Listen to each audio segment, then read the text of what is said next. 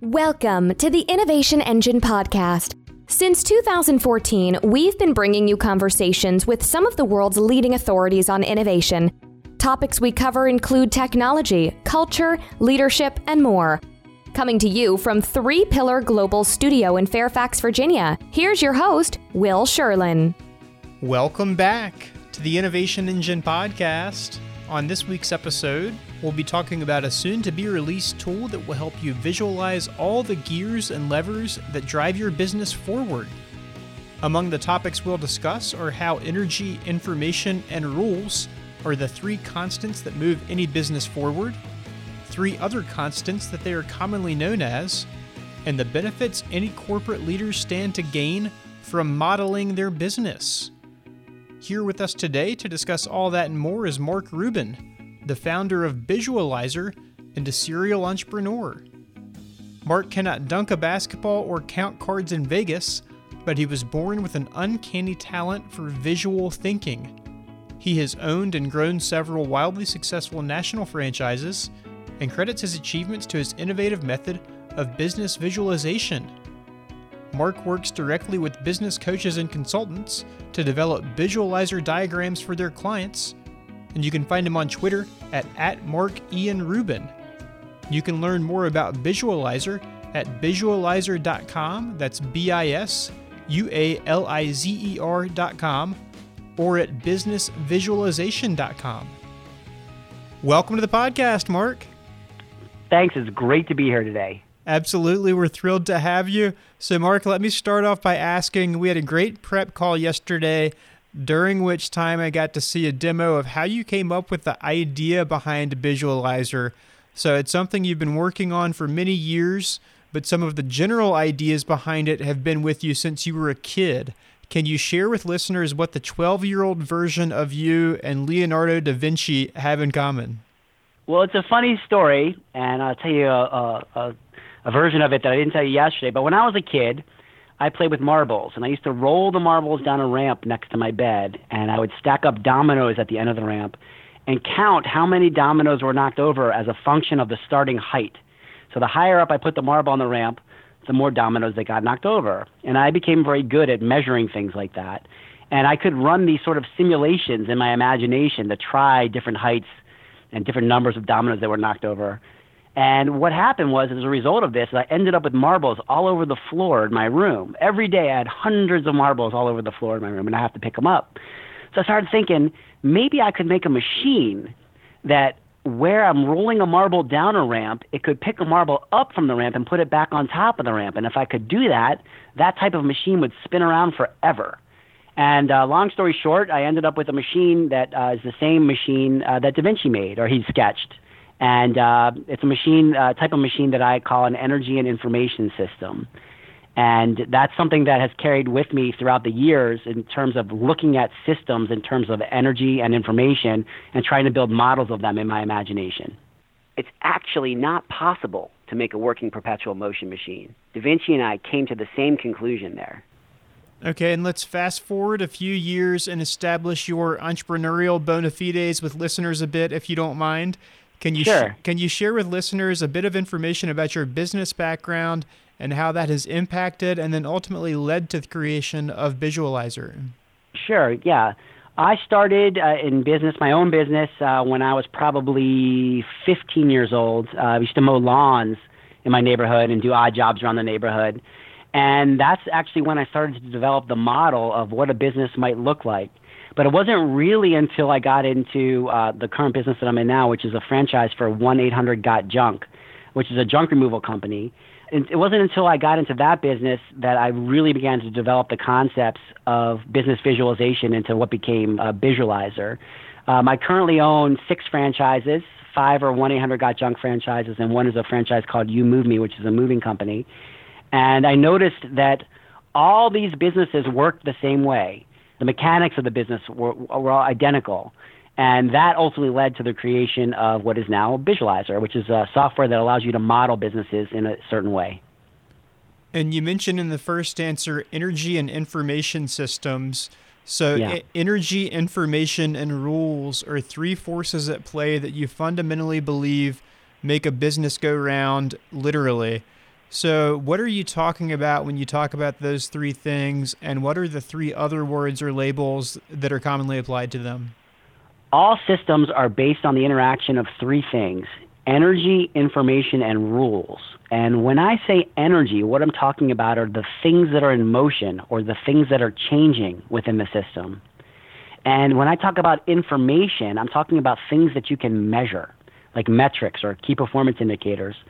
And rules are the reasons why the energy is converted into information. And to answer your question in a more practical sense, in a business, money is the thing that's in motion. You're moving money through a system.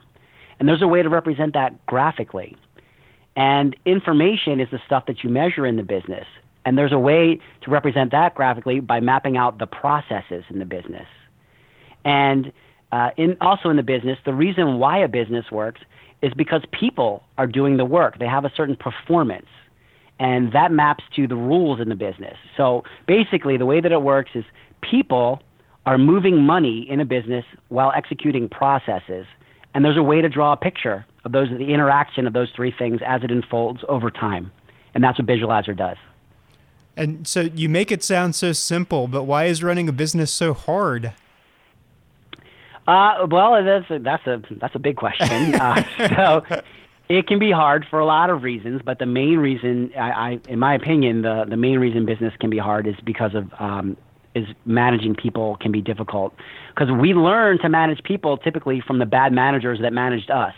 People don't invest the, the time and money and energy necessary in learning management skills. And I think that contributes to the difficulty that we have in running businesses because ultimately, um, people want to know how they're measured. They want to know what good looks like. They want to know what great looks like and they want to communicate their feelings to the people that are around them. And in typical uh, work environments, uh, I don't think we foster any of those three things, and as a result, that makes business hard. I don't think the mechanics of business is difficult, with the exception of people. So many people go to Burning Man seeking enlightenment, but you're one of the lucky few who can stake a claim to have actually achieved it while there. How did Burning Man play a key part in the development of Bisualizer? That's a great question. I have been thinking about business visualization in the context uh, that is now Bisualizer since 2004. And I could not figure out how to explain it to other people, and I couldn't figure out how to convert it into something that people could use. It took me three years from 2004 to 2007 of thinking pretty much every day um, of how I could explain this idea to people. And I went to Burning Man in 2007. And at Burning Man, I saw a sculpture that was in motion. It was spinning around and it was being hit with a strobe light. And the strobe light was flashing at a certain frequency. And the end result of this is it looked like a movie. So look, so imagine a carousel spinning around that's being flashed at a certain frequency with a light, and you string those flashes together, and it makes a movie. So I started thinking about this, and I thought, you know, I have an image in my mind of what a business looks like, and if I could freeze it in some way, I could draw a picture of it. And if I could draw a picture of it, I could explain it to people. And so my inspiration from Burning Man came from the fact that I figured out how you could put a series of images together to make a video, and I figured out how to do that in reverse, how to freeze a video and create a series of images. And that's what I do in Bisualizer. So everyone is looking to pinpoint areas of inefficiency in their business and you've described Bisualizer as a means of delivering insight into the operations of a business. How does Correct. Bisualizer actually do that? Well, what it does is it deconstructs a business into the three areas that I mentioned before, which is money, processes, and people. And what you do is you put in numbers for the money. And specifically, you add numbers that represent the stages of the sales funnel, and you put in numbers that represent the income statement and also the budget. And Bisualizer converts those numbers into a series of gears and cogs and pulleys that define the system that represents the money portion of the business. The next step is you identify the processes that are resulting in those segments of money. And you assign process names to each segment of money, and you color code them uh, where green is good, amber is just okay, and red is bad. So now you have a picture of gears and pulleys and chains that represent the structure of the business. And on top of that, now you have the processes that are making that money move. And the third step is you assign people to those processes, and you also color code their performance, where green is good, amber is just okay, and red is bad. And when you're done, you have a picture that shows you the money, the process, and the people, where it's working well, which is green, where it's working just okay, which is amber, and where it's working poorly, which is red. And that's how you do it. And are there are there certain types of companies that you think Bisualizer is ideally suited for? Is it for startups, for B2C companies, for companies of a certain size looking to scale? Bisualizer is is best for businesses that are between 0 and 20 million dollars in revenue. Uh, it will work on any kind of business. The reason I'm capping it at $20 million is because the models simply get too big.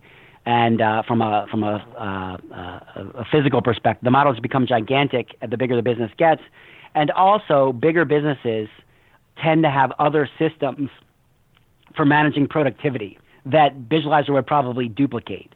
So this is sort of for the small, you know, smaller size businesses that don't have systems in place for visualization or for key performance indicator measurement and things like that. And I know that you're using it, or at least you have, have, set up one of your franchises on it for uh, 1 800 Got Junk. Is it something that you use to actively monitor and, and measure the health of, of your own businesses?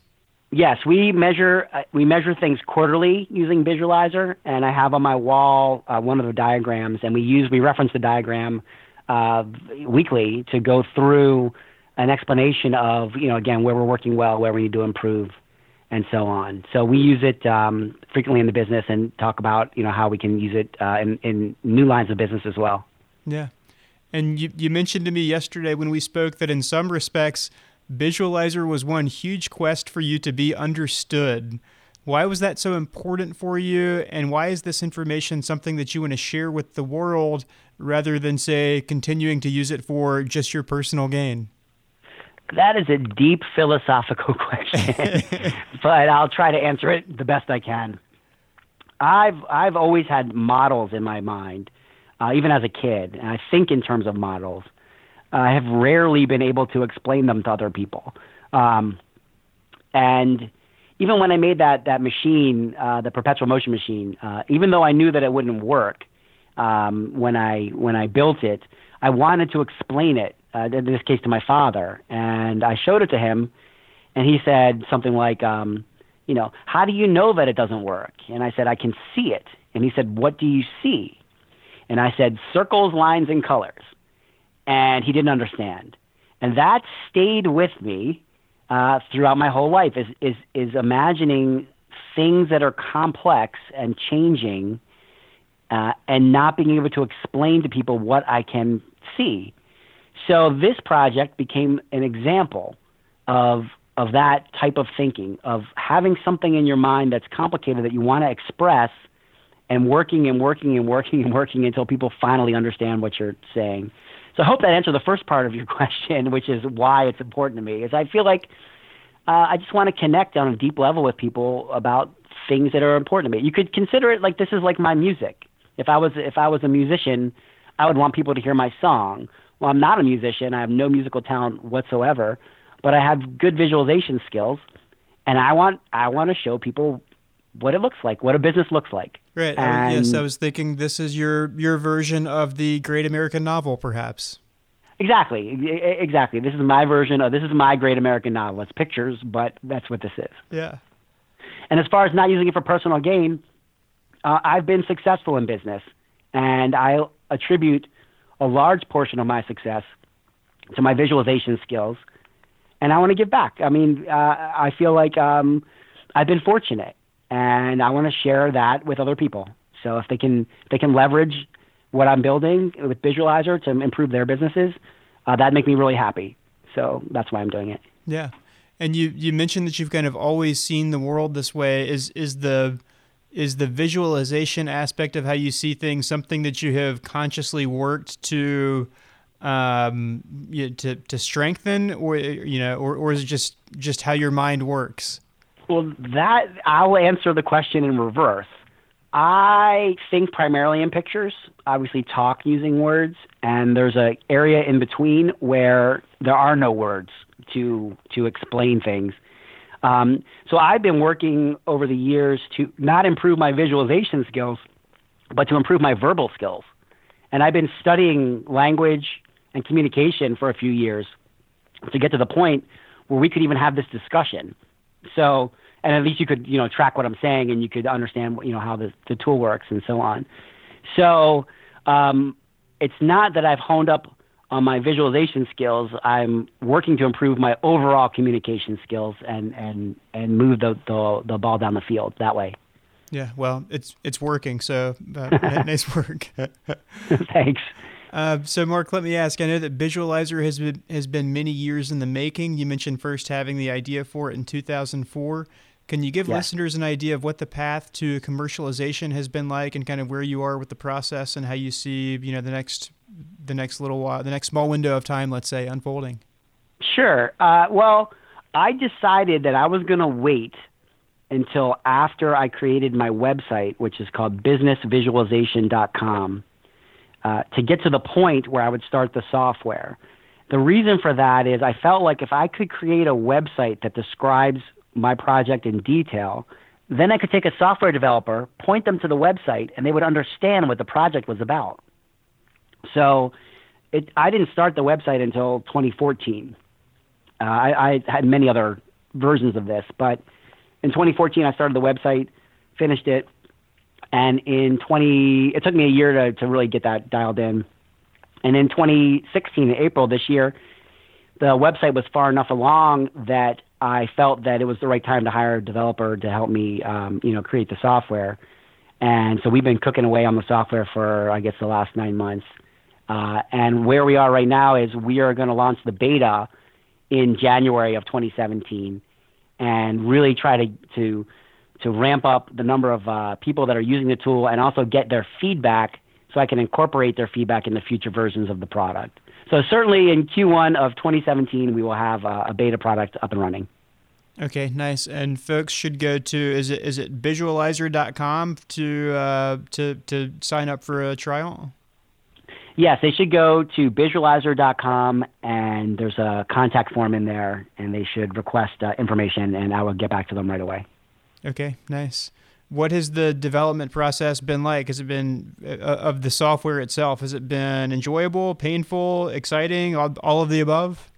Uh, all the above. It's been it's been a lot of fun, and and you know even in the the nine months or so we've been working on the project, uh, the what has been the most surprising and interesting thing is the degree that we've pivoted and changed the way we're visually presenting the information to people. Um, it's gone through a lot of iterations, and it's become much simpler as time has gone on. I started with something that was much more complicated, and we keep simplifying, simplifying, simplifying, simplifying. So uh, for me, in terms of the software development process, it's been really enriching to get to the point where I can show someone the models and they intuitively understand it versus having to explain it, um, you know, and then having them understand it. So it's been enriching and fun, is to, to answer your question. Yeah. And so, you know, I, I have the benefit of having given uh, of having been given a demo of it yesterday, uh, and and hopefully maybe we can get some screenshots of it from you that we could include in uh, in our you know material that we publish f- uh, alongside this uh, alongside this podcast episode. Um, but but if you if you were to kind of describe what Bisualizer looks like to people, uh, what what words would you use to do that? Which is, I know what you just said you hate having to do, but but let me ask. No, no, no. I don't. I I, I have to. I don't hate having to do it. I have to do a better job of doing it. So that's what it is. But no, no, no. I mean, I can answer the question simply. Uh, Bisualizer deconstructs a business into uh, something that looks like a machine, and cogs, gears, pulleys, and based on the operation of that machine, you determine the overall efficiency of the business, and then you can see pinpoint exactly where in the business, you need to focus your attention to create the biggest gains for improvement. Bisualizer basically creates a model of a part of the business that I call production, and production is the doing of the work. Okay, there are a lot of parts of a business that uh, are not included in production. For example, like leadership. Leadership is a thing that happens in a business that exists, but is not something that you typically pay people to do. Uh, another good example of that is is uh, something that people do that is not uh, that is part of a business but is not represented in Bisualizer is the concept of a story. What's your business story? What's the, when did it start? How did it work? And so on and so forth. The reason I'm telling you these things is that Bisualizer just models the parts of the business that involve money, processes, and people. And um, there's many other parts of a business, many other, many other things that you have to do to have a business. Um, and I'm saying this poorly, but Bisualizer just focuses on production. So, Mark, you mentioned that the that Bisualizer is for companies with anywhere from zero to twenty million dollars in revenue. If you're a pre-revenue startup with zero dollars in revenue, why would you want to create a Bisualizer? Yeah, so the reason, uh, the, let me ask you a different way. If you were going to build a house that didn't exist yet, would you want a blueprint? Yes. Okay. Bisualizer creates a blueprint of a business, and the business the business could be existing in operation, or it could be imaginary, meaning that you're just developing it. It hasn't done one dollar of revenue yet.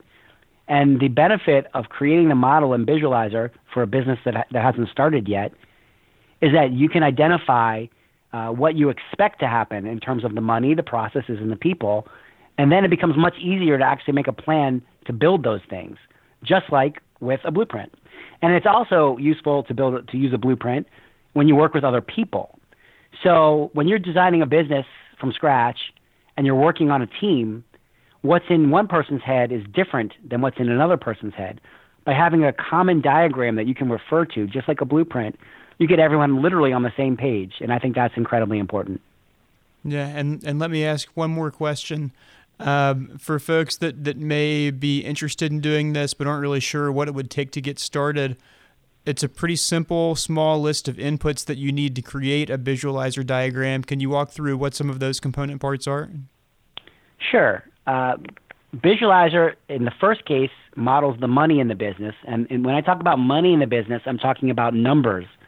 And those numbers come from three things your sales funnel information, which is the way people are coming into the business, your income statement numbers, which represents the actual money that you received or spent, and your budget numbers. So for every one of those numbers I just mentioned, sales funnel and income statement, you have to know if those numbers are good, okay, or bad. And that establishes the color coding for each of those things. The next thing you need to understand is for every one of those numbers you just entered into the tool, what are the processes that are driving them? You must be doing something that results in, for example, uh, spending money on marketing. There must be some sort of marketing process, uh, for example. And you identify all those processes that are connected to those numbers. And then the, final thing you do is you uh, identify all the people in the business. Uh, and you, what, as far as inputs, what you need are pictures of the people, you need their names, and you need their roles. What, what job do they do? And all those inputs get added together and create a visual model. Okay, nice. Uh, well, Mark, it's a uh, as I've mentioned a few times, a fascinating tool. I'm sure that tons of listeners out there will be uh, will be curious to get their hands on it to figure out how they can map out their business and figure out the relative uh, health and and um, success that they are having. Uh, thanks so much for joining us to talk about Bisualizer, and uh, best of luck in in getting it launched. Can't wait to see what happens with it. Me too. Thanks a lot. It was my pleasure. I really appreciate it. Absolutely. If you'd like to learn more about Bisualizer, you can visit the website at bisualizer.com. Again, that's B I S U A L I Z E R.com. You can also learn more about it at businessvisualization.com. As Mark mentioned, you can contact him through the Bisualizer website to be among the first who gets access to the Bisualizer software once it is launched. If you'd like to learn more about Mark Rubin, you can follow Mark on Twitter at, at @markianrubin. If you liked what you heard on this episode, please help us spread the word about the podcast on social media. If your social media network of choice is Twitter, please don't forget to mention at Mark Ian Rubin and at Three Pillar Global in your tweets. Thanks very much for listening, and we'll see you next time. The Innovation Engine podcast is produced by Three Pillar Global a product lifecycle management and software development company based in Fairfax, Virginia. You can subscribe to the Innovation Engine on iTunes, SoundCloud, or Stitcher Radio. And you can also ensure that you never miss an episode by going to 3pillarglobal.com slash podcast and subscribing to receive fresh episodes in your inbox each time one comes out. You can also download our very own iOS app by going to the iTunes App Store and searching for the Innovation Engine podcast. If you like what you hear on the Innovation Engine and you live in the world of product and software development, you may like our sister podcast, Take 3. Head on over to soundcloud.com slash take 3 pillar with the number 3 to hear my partner in crime Julia Slattery talking with 3 pillar team members to get quick takes on the trends, technologies, and tools that are changing the way software gets made and business gets done. Thanks again for listening, and we'll see you next time.